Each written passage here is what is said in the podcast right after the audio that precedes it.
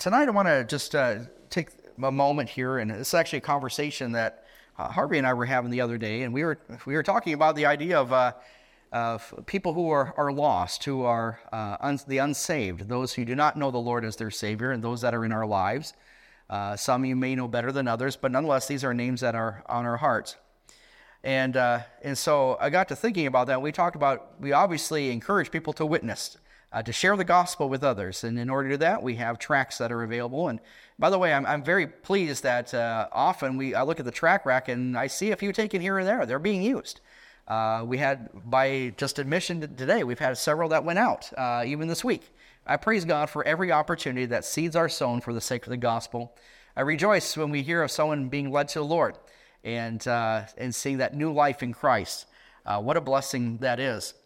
But I want to kind of focus on another aspect uh, of evangelism, and that is really praying, praying for the lost to be saved. How do we pray for the lost? I think that's something we do, but I want us to look at the scriptures tonight as far as what does it mean to actually pray for the lost.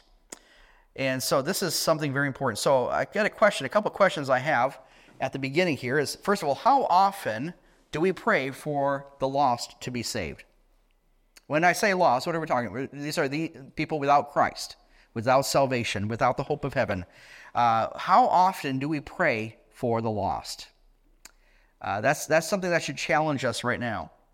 Um, are we concerned for our lost loved ones, our friends, our, our neighbors, those that we, we come in contact with? Are we really concerned for them in their spiritual state? If we want them to be saved, and I trust that we do want them to be saved, we must pray to that end. I like uh, this quote by Charles Spurgeon. He said, If sinners be damned, at least let them leap to hell over our dead bodies. And if they perish, let them perish with our arms wrapped around their knees, imploring them to stay. If hell be filled, let it be filled with the teeth of our exertions, and let not one go unwarned and unprayed for. So Spurgeon had some very hard words there, but I, it, it kind of what we say packs a punch, doesn't it? With that. And so, how it is to, yes, warn, I think I like one explanation, which sometimes we talk about soul winning, but really, we don't win the souls per se. We do not do, we do not convert someone to Jesus. We don't save someone ourselves. Uh, however, I think maybe another way to look at it, we are maybe not necessarily a soul winner, but we are a soul warner. That we should warn people about the, the state of their sinful condition and, and point them to Jesus, point them to the cross where they can have uh, forgiveness of sin and the relationship with Jesus Christ. And so, with that in mind, I believe that we should do our utmost to pray for the lost in that regard. And I challenge you, even as we go through this message tonight, to think of people, whether it be your own family, your own loved ones, maybe a neighbor, uh, maybe an old coworker, you know, whoever it might be, that you know is without Christ. And I encourage you to think upon them. And even from tonight, we would pray for them. And we'll kind of give a, an, a strong application about that here in, in uh, towards the end of the message. Well, first of all, we should pray for the unsaved. How do we do that? Biblically speaking, should we pray for the unsaved? Let's look at a couple facts. First of all, we know that Jesus came to this world, as it says in the scriptures a couple times, to seek and to save those who are lost. That's the reason he came to this world, to seek and to save those that were lost and to obey the Father. He did not come, Matthew says this, he did not come to call the righteous, but what? Sinners to repentance. Are there sinners in this world? Yes, I'm one of them. And uh, newsflash, you're one of them too, okay? We're all in this together. We are sinners, and we are the sinners that Christ came to save. Okay? So think about that. Uh, savor that thought. So that is our Savior's desire. So, with that, our Savior also says in 1 Timothy 2 4, our Savior wants all people, all people to be saved and come to the knowledge of the truth. That's His desire. So, when we pray for the salvation of an unsaved person, what are we doing? When you say for, for someone, think of a name of a person that you're praying for, and I hope you're praying for their salvation. When you're praying for their salvation, what are we doing? We are simply sharing in a state, the stated desire of Jesus Christ. Jesus desires that the lost come to him. That's his desire. He's not willing that any should perish, but that all should come to repentance. He that cometh to me, he in no wise will cast out. Okay? And so, in that, we are simply sharing. When we pray for the lost to be saved, we're, we're praying really the same desire as Jesus, uh, the same desire as God. So, with that, does God hear our prayers for the unsaved? Yes, God hears and uses. I believe He uses the prayers of the saved who bring the gospel of peace that God uses as the means of calling the lost to be saved. So God uses, He listens to our prayers for the lost. He does. Does He pay attention? Does it seem like we're, we're not getting anywhere with our prayers? Sometimes it feels that way. But I think there's some great benefit to know uh, that we are praying according to the will of God. Your prayers for the lost, are they important? Absolutely. They're important as we have people in our sphere of influence who are unsaved. Uh, we were talking about Skip yesterday, and look at yesterday. That was a, uh, at least a, a picture of the, your skill, your influence all over people. You have a lot of connections. Each and every one of us have a lot of connections, people that we run into, people along our path of life that uh, you have influence over one way or another. Do we have influence, though, that will lead them to Jesus Christ? We should be praying for these people because I hope that you care deeply about them because we know that God cares for them, doesn't He? He does. He wants none of them to perish. His desire, again, as we said, is that all should come to repentance. So I think it should be natural for a Christian to pray for those we care about, especially for their spiritual condition. I know in our own family, when our, our children, when we found out that we were expecting children, that uh, we would pray for our children that they would uh, come to know Christ, that they would know God, and that they would follow Him. That's our prayer. It still is our prayer. Uh, you don't stop praying for your kids once they're born, do you? Even when they get out of the house, you stop praying for them. In some cases, you're praying more for them, right? but nonetheless, this is something very important. So I want us to kind of get to the scriptural aspect of what it means to pray for the lost. And we're going to look at two major examples at the beginning, kind of broad on that. So go with me to the book of Romans, chapter 9. Romans, chapter 9. This is one of the uh, one of my favorite passages of scripture in talking about the prayer for the lost, for the unsaved. This is Paul's prayer that he had for the lost. And so here's an example how do we pray for the lost? What should be our attitude in praying for, for those without Christ? Romans chapter 9, beginning in verse 1, it says, I say the truth in Christ, I lie not, my conscience also bearing me witness in the Holy Ghost, that I have great heaviness and continuous sorrow in my heart. For I wish that myself were accursed from Christ for my kinsmen, uh, for my brother, for my kinsmen according to the flesh, who are Israelites. It explains who they are a little bit more. So Paul is praying here for Israel, for his fellow Jewish people. I think this is really uh, important. But look at look carefully at how he prays. How does Paul pray? Lord, I pray for my Jewish family to be saved. He does he does pray for that. Later on in Romans 10:1, if you maybe just look at that quickly, he says, "Brethren, my heart's desire and prayer to God for Israel is that they might be saved." Okay?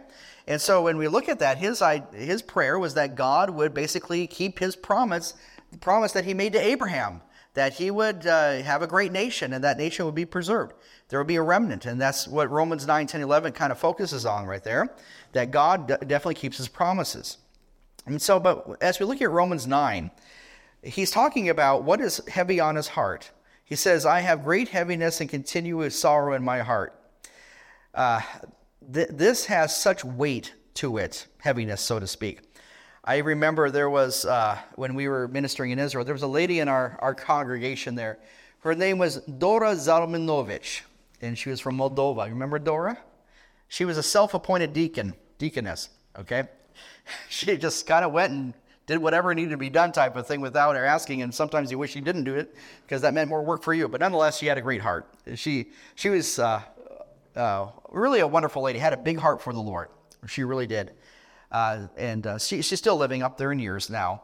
But uh, she would always say her English was broken, so most of the time when we spoke, it was mostly in, in Hebrew and a little bit of Russian, but a little bit of English, she said. She would have something that would burden her. She asked for prayer, and so she would say in her thick Russian accent, she's going, It's heavy, heavy on my heart, brother.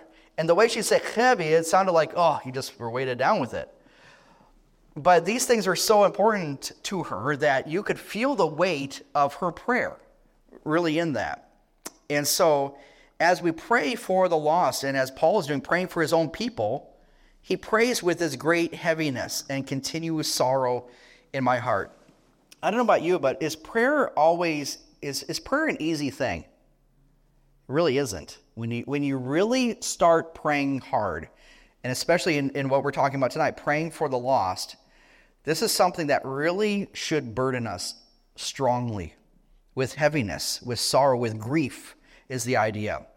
Paul, here's the thing Paul's prayer was filled with righteous grief and sorrow for those he loved. He's praying for Israel. He says his kinsmen according to the flesh. But I, I got a question for you very quickly. How was Paul's relationship with his kinsmen according to the flesh, with his fellow Jewish people, his nation? How was that relationship going? It wasn't. There were, I'm going to use a Hebrew slang, there were b'rogez with each other. They were against each other. Now, Paul wasn't against them, but because of him sharing the gospel and the resurrection of Jesus Christ and the gospel of Christ, that they confronted him. They were, they kind of came enemies, so to speak, contrary against him. But look at this. I think that almost accelerated Paul's heart for his people. The more that they uh, argued against him and fought and even persecuted against him, the more he prayed for them. That, I think that's something very, very telling. And so this is exactly what Paul is doing here. He, he has a heart for his people. And then look with me carefully in verse 3. This is how heavy it was. Here's the expression. He says, With this grief, this heaviness, sorrow in my heart, for I wish that myself were accursed from Christ for my kinsmen according to the flesh. I wish myself were accursed from Christ. What does that mean? Paul is basically saying, Let me take the punishment that they would get because of, of righteous judgment. In other words, let, let me go to hell if it were possible. Let me suffer hell for them. I, I don't know about you, but when we pray for a lost, I don't know if any of us would even think about praying that way. And even if we did put in the words, how we what, how would we really understand that? Not that now could Paul actually suffer hell for his people? No uh, because he's secure in Christ. And he actually, Romans 8 deals with that subject distinctly. But this is his heartbeat. But I want us to think of this. This is Paul's heartbeat for his own people. How impressive that was. But there was another person in the Bible, this time in the Old Testament, who had almost identically the same prayer. Who was that? Does anyone know? Who had the same prayer as, as Paul? Who's that? Jeremiah. Uh, Jeremiah Moses. Moses. Go with me to Exodus chapter 32. Exodus 32, there's a big thing that's taking place at Mount Sinai. Moses goes up to Mount Sinai to receive the law. He comes down. What does he find the children of Israel doing? They were being naughty. They were worshiping the golden calf. And uh, God threatened to, what did he do? He was going to wipe out those people and start a new nation with Moses. That's what he said. But what was the prayer? We see Moses as an intercessor. Just as Paul, in the New Testament, he, he was literally an intercessor for his people. Let me just kind of stop for a moment before we read this verse. When you pray for your lost loved one or your friend, you are an intercessor for them in that regard. You're, you're bringing them up to the throne of grace that God would hear and have mercy on them. This is exactly what Paul did, and now we receive Moses. So look at me, Deuteronomy 32, verse 32. Or not Deuteronomy, Exodus. What did I tell you? I don't know what I said. All right, Exodus 32, 32 says, Moses said, uh, let me go back in verse 31 just for context. And Moses returned to the Lord and said, Oh, this people have sinned a great sin, and they have made them gods of gold. Yet now, if thou wilt forgive their sin, if not, blot me, I pray thee, out of thy book which thou hast written. In other words, may I be accursed from God. That's the same prayer that Moses did. These two individuals prayed that prayer. There's only one other person who could pray a prayer like this and actually do it. Who was that? Jesus Christ, who loved us so much that he went to the cross and literally was accursed for us. He took the curse upon himself. So, with Moses, his prayer, here's the interesting thing about Moses' prayer. With the sin of Israel that was going on at the time, his people that he prayed for, for their salvation, for their forgiveness, that God would uh, blot out their, their sin, forgive their sin. Moses' prayer was uh, conscious or under, he understood the seriousness of the people's sin and their expected fate. The thing is this the, the Bible says that the soul that sinneth, what? It shall die. There is a consequence for sin. Do we really, can we really understand that? Is sin serious? Before holy God, absolutely. In our eyes, we minimize it, or we say it's a petty sin, or a, a white lie, whatever we want to put on it, okay? But to God, sin is serious business. And because of our sin, and in our sinful condition, what is our fate? There, there is punishment. There is judgment. There is a, there is a hell. There's a, as much as there's a real heaven, there's a real hell that God has prepared for the devil and his angels. But yet, people who reject Jesus Christ will suffer that same fate. And as we see here, in Moses, his prayer was conscious of the seriousness of the people's sin and expected fate. When you pray for the lost, when you think of your lost loved one, your, your neighbor in, in your story, think of this that when you pray for them, understand that their sin is serious before God and that their fate is real.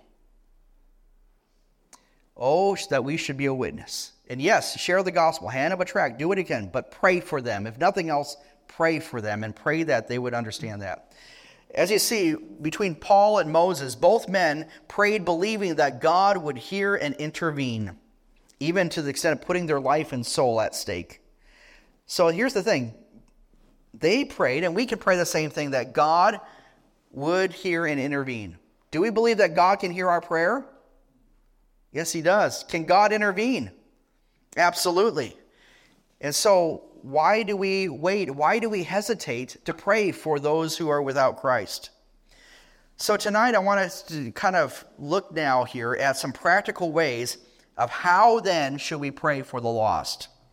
Well, the first thing is to pray to the proper source. Pray to the Lord of the harvest. Jesus instructed us to pray for the unsaved this way. Therefore, he said unto them, The harvest truly is great, but the laborers are few. Pray therefore the Lord of the harvest, what? That he would send forth laborers into his harvest. So, this prayer concerns the harvest field of evangelism in the world. It's a prayer that people will be saved and that God will be glorified. So pray, first of all, to the Lord of the harvest. Lord of the harvest, Lord, send reapers, send harvesters, send laborers into the harvest. So pray to Lord of the harvest. The second thing is to continue in prayer. Be a church that prays for the lost. Uh, go with me quickly to uh, 1 Timothy chapter 2. I want, I want you to see, in fact, I don't know if I've seen it quite this way by myself until I did this little study here, but look with me in uh, 1 Timothy chapter 2. And this is Paul's letter to Timothy. Timothy, at this time or around this time, was actually the pastor, the leader of the church in Ephesus. Okay? So, kind of keep that in perspective as we read these verses. 1 Timothy 2, beginning in verse 1. He says, I exhort, therefore, that first of all, supplications and prayers and intercessions and giving of thanks be made for all men pray for other people. And he describes in verse 2 for kings, those that are in authority, that may lead a quiet peaceable life in all godliness and honesty. Verse 3 For this is good and acceptable in the sight of God our Savior. So we should be praying for others, and he mentions specifically for those in authority. However, this prayer for others is good. And verse 4 is really interesting. For who will have all men to be saved and come to the knowledge of the truth? So our prayer for others should for them to come to know God and to follow Him, to glorify Him. I don't know about you. I, uh, I, I, we look at this verse a lot, especially around election time, that we should pray for those who are in authority over us, whether it be mayors or governors or representatives, congressmen, Supreme Court justices, even the president. We pray for them, pray for wisdom. Have you prayed for the salvation of your elected leaders? Have we done that? I know there's a lot of people who pray curses on them. Okay, that's beside the point. Okay, if you don't like their policy, pray curses on them maybe. But here's the deal we should pray first and foremost for them to know God. Let's do that, okay? But here's the thing this is what caught my attention, though. The Ephesian church here, where Timothy pastored, had apparently stopped praying for the unsaved. That's why Paul is saying this. And so Paul was encouraging Timothy to make it a priority again. His desire was for the Ephesian church to have, a, have compassion for the lost. So here's the thing let's be a church that prays for the lost. Let's not forget that. This is something that should be a priority for us. Okay? Uh, with that, another aspect of praying for the lost is this pray specifically. What do we mean by that? When you pray for a lost, pray specifically. In other words, pray by name. Pray by name. If you know the person's name, get as much as your name, okay? I'm praying, for example, I met Ezra today. He claims to be a Christian, gave a profession of faith. Praise God for that, but I'm putting on my prayer list, okay? Uh, there's other people, and uh, we met uh, an Israeli lady this, this week. Her name is Orly. Uh, I tell you what, she is on our prayer list. Uh, and so we are we're praying that God would work in her life and show Himself to to her. And uh, already we're seeing how the gospel has been presented to her. So be personal. Here's the thing: when you pray, make it personal. Okay. With that, pray with understanding. Pray according to the person's need. Pray according to their situation. When you know a little bit about their background and how they think, uh, maybe their routine or whatever, pray according to their situation. And Another thing is too, pray for help you know, I, we can't be with that person all the time. You know, I don't know if we'll ever, I'll ever see Ezra again, for example. I don't know if we'll ever see Orly again, our Israeli friend that we just met. But nonetheless, pray for help. Pray that God would maybe send someone else into your life that they could be that labor in the harvest. Okay? Pray that way. Look for compassion. Uh, look, or uh, here's the thing look at the compassion of the young servant. Remember uh, Naaman Naaman back in Second Kings, he was the leper who went and he, uh, he had to go in the Jordan River and, and he immersed seven times and came up clean. Remember that? But how did that story all start? There was a little Jewish little girl, a maiden, it says, that told his wife, and she, this is what she says Would God, my Lord, or would God, my Lord, were, were, with the prophet that is in Samaria, talking about Elisha, for he would recover him of his leprosy. So, in other words, his leprosy can be taken care of if he just went. Would, would God send him to the right person? She was that individual who started that. She prayed for help. And that's exactly what happened. God indeed hears the cries of his children. And in that, praying for others, I believe, reveals our love for others. If you're not praying for others, can you say you really love other people? That's a, that's a really important thing. We know what happens to those who die in their sins, according to the Bible. And that knowledge alone should prompt us to pray um, continually for our unsaved acquaintances, our friends, loved ones, and hope that they too will respond to God's call and be with us in heaven. So, my challenge is to you to make a list. Make a list of five people in your life. Write them down, uh, maybe on a piece of paper on the back of the bulletin, somewhere where you can access it. I challenge you to pray for five people who you believe are without Christ. Pray for them daily. Pray that God would show himself to them, that someone would, would share the truth with them somehow, and they, they would come to know Christ. And you're probably wondering, well, five people, can God really do that? Can God really save that person if I just pray? Absolutely. Let me share this brief story with you considering George Mueller. I don't know if you've ever heard of George Mueller, who ran the orphanages in Bristol in England uh, back in the 1800s. Uh, a tremendous man of prayer uh, amongst the ministry that he had. And so this is entitled George Mueller's Persistent Prayer for Five Individuals. It was in November of 1844, Mueller says, I began to pray for the conversion, the salvation of five individuals. I prayed every day without a single intermission, a single break, whether sick or in health, on land or at sea, or whatever pressure my engagements might be. 18 months elapsed before the first of the five was saved. 18 months before the first one was saved, he said. I thank God, and I prayed on for the others. Five years elapsed, and then the second was saved. I thank God for the second and prayed on for the other three. Day by day, I continued to pray for them, and six years had passed before the third was saved. I thank God for the three and went on praying for the other two, and these two remained unsaved. 36 years later, he wrote that the two others, his sons and one of Mueller's friends, was still not saved. And he wrote, Mueller wrote, But I hope in God, and I pray on and look for the answer. They are not saved yet, but they will be. It's interesting. In 1897, 52 years after he began to pray daily without interruption for these two men, they were finally saved, but after Mueller had passed away. Did God answer that prayer? Absolutely. Mueller understood what Luke meant when Jesus said that we should pray always and not faint. What a blessing it is to pray for the lost. There are people that I pray for regularly every week who need Christ in their lives. People who are within reach or connections of the church or the church family. And this is something that I think is number one, is this important to the heart of God? Nod your head, yes. Okay. God's desire is for these folks to come say, Pray for your family. Pray for your loved ones, for your children, your grandchildren. If they're without Christ, pray for them. Okay? Pray for their salvation. If there's someone you know in your life, whatever oh, in your walk, that they are without Christ, pray for them. Wouldn't it be wonderful to see this year God do a great thing in answering that prayer? Absolutely. And part of that is what we were talking about the theme of this year follow me, follow Christ. As we follow Christ, bring others before the throne, can God answer that prayer? Absolutely. I pray that will be our prayer this evening. Amen. Let's pray for the lost to be saved. So write those five names down.